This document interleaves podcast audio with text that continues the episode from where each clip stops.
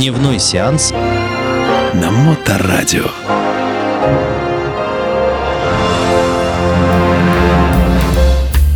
Приветствую вас, мои братушаты и сестручи. С вами Дмитрий Колумбас и программа «Дневной сеанс». Итак, друзья мои, сегодня мы с вами поговорим о Жаке Мерене, о враге государства номер один Франции. Да, был такой персонаж и фильм, который вы посмотрели, который я вам рекомендовал. Так и называется. Вот две части, там, четырехчасовой. И, ну, на самом деле, мне больше понравилась первая часть, потому что вторая уже какая-то Санта-Барбара началась криминально. Ну, обо всем по порядку. Да, Жак Мерен, который родился в тысяча девятьсот тридцать шестом году, в благополучной, абсолютно благополучной французской семье, даже аристократической. Ему дали хорошее образование, но школа ему не пошла, потому что уже со школьной скамьи э, Жак был очень агрессивным, очень взрывным молодым человеком. И в оконцовке его как бы исключают из школы, потому что он избил учителя литературы. И да, куча еще и откусил ему ухо. То есть его учитель ходил с одним ухом, и я ничего не слышал. девятнадцать лет Жак поступает в армию. То есть то ли у них а, тоже, как у нас, была обязаловка. Ну, тем не менее, то есть он отправляется в Алжир. Именно вот в эти года для Франции Алжир, то есть был как для американцев Вьетнам и для нас впоследствии Афганистан. То есть они боролись с алжирскими повстанцами, которые кричали: «Блин, Алжир независимый, желаем без вас». Но, тем не менее, то есть не говорится, принимал ли участие он в карательных операциях, Жак. Но я так думаю, что война – это все-таки война. Это кровь, насилие. И он вкусил этого по полной программе, начиная уже как бы с детства, да, то есть как бы был агрессивным. И еще вот это ему. Но, тем не менее, его не озлобило. И когда он вернулся с армии, он э, решил заняться честным предпринимательством. Открыл какой-то магазинец.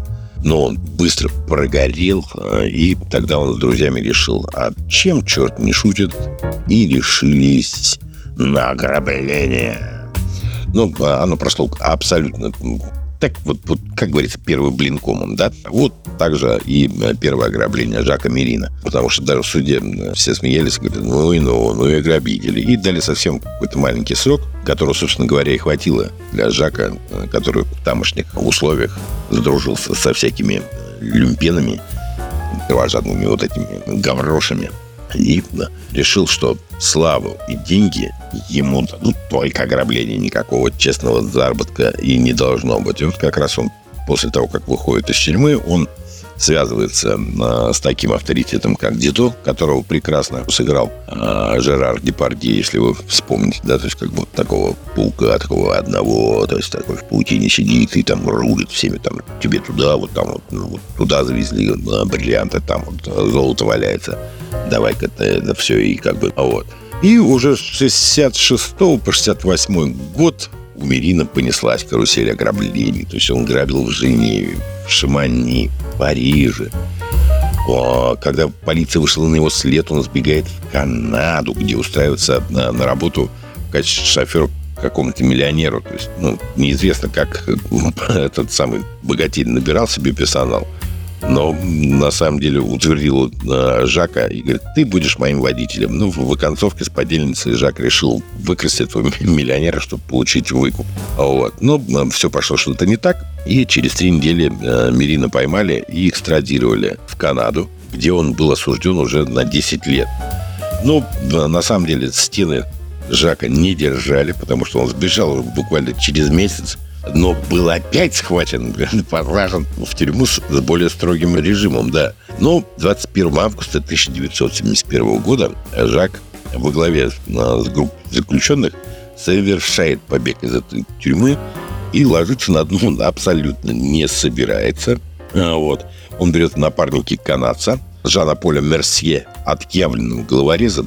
Просто, ну, абсолютно не задумываешься, когда нажимает на курок. То есть, это самое, то есть, напоминаю, что на протяжении всей своей преступной деятельности именно Жака, рук Жака только лично погибло тридцать девять человек. Представляете, в этой команде сколько они перекрашили людей. Да? И вот они начинают грабить банки, короче. Но перед этим, как грабить банки, когда они сбежали из тюрьмы, они своим подельникам сказали, мы за вами вернемся. То есть, ну, представляете, отбитость, безголовость вот этого парня, который говорит, так, мы вернемся, и всю тюрьму как бы освободим. Такой Владимир Ильич Ленин ну, не на броневичке приехал, а на пикапе, но это, это нападение было отбито, и они как бы это самое, естественно, свалились. Вот. Ну, накопленные деньги быстро улетучиваются, и он продолжает, продолжает крайне дерзко и жестоко грабить банки. Вот. Но а, в семьдесят третьем году французская полиция все-таки арестовывает Мерена, и он предстает перед судом. Но его продолжают недооценивать, на самом деле, представители власти, потому что именно в зал суда подельник приносит ему пистолет, и гангстер к ужасу всех присутствующих, представляете, берет в плен служителя закона, судью. И, не дослушав приговор, он как бы и убегает. И в оконцовке все-таки как бы происходит то, что должно было произойти. Этого парня ему объявляют то, что он враг государства номер один, и собираются каким-то образом его задержать. Но он настолько неуловим. У нас человек с тысячу лиц, парики, очки, помним, да, усы. Но, тем не менее, осенью семьдесят девятого года полицейские все-таки обнаруживают квартиру, в которой проживал э, Жак, и стали готовить операцию, кое-что стягивают силы к этому дому. И рано утром второго ноября, когда Жак Мерен вышел из квартиры со своей очередной любовницей в местечке Порт-де-Кленкурт под Парижем, и выезжает на своем бэ эм вэ, и на перекрестке его обгоняет грузовик, в кузове которого сидели полицейские. И по лобовому стеклу машины Мерена выпускают порядка тридцать пуль. И бандит Жак Мерен был убит на месте. Ну, хорошо, что девчонку сама зацепила, так не очень она выжила. Вот. И президент Франции Жискар д'Эстен сразу поздравляет главу эм вэ дэ Франции с успешным проведением операции. Но в стране происходящее не всем понравилось. Вы действительно представляете, на оживленном перекрестке останавливается грузовик, из которого начинается безудержная, безумная пальба. Но это все остается на совести французских представителей правопорядка. А мы заканчиваем нашу программу, дорогие друзья. И на посмотреть я рекомендую вам, посмотрите фильм «Беспредел», японский Такеши Китана. Неважно, какой первый, второй, третий, они все три части хороши, потому что в следующую нашу программу мы поговорим с вами о якудзе. Ну, в первую очередь, конечно же, поскольку, поскольку у нас программа кинематографическая, посвященная кинематографу, мы поговорим с вами о Такеши Китана. Ну что ж, друзья мои, с вами был Дмитрий Колумбас и программа «Дневной сеанс». Ходите в кино, смотрите кино, любите кино. Пока. Дневной сеанс на Моторадио.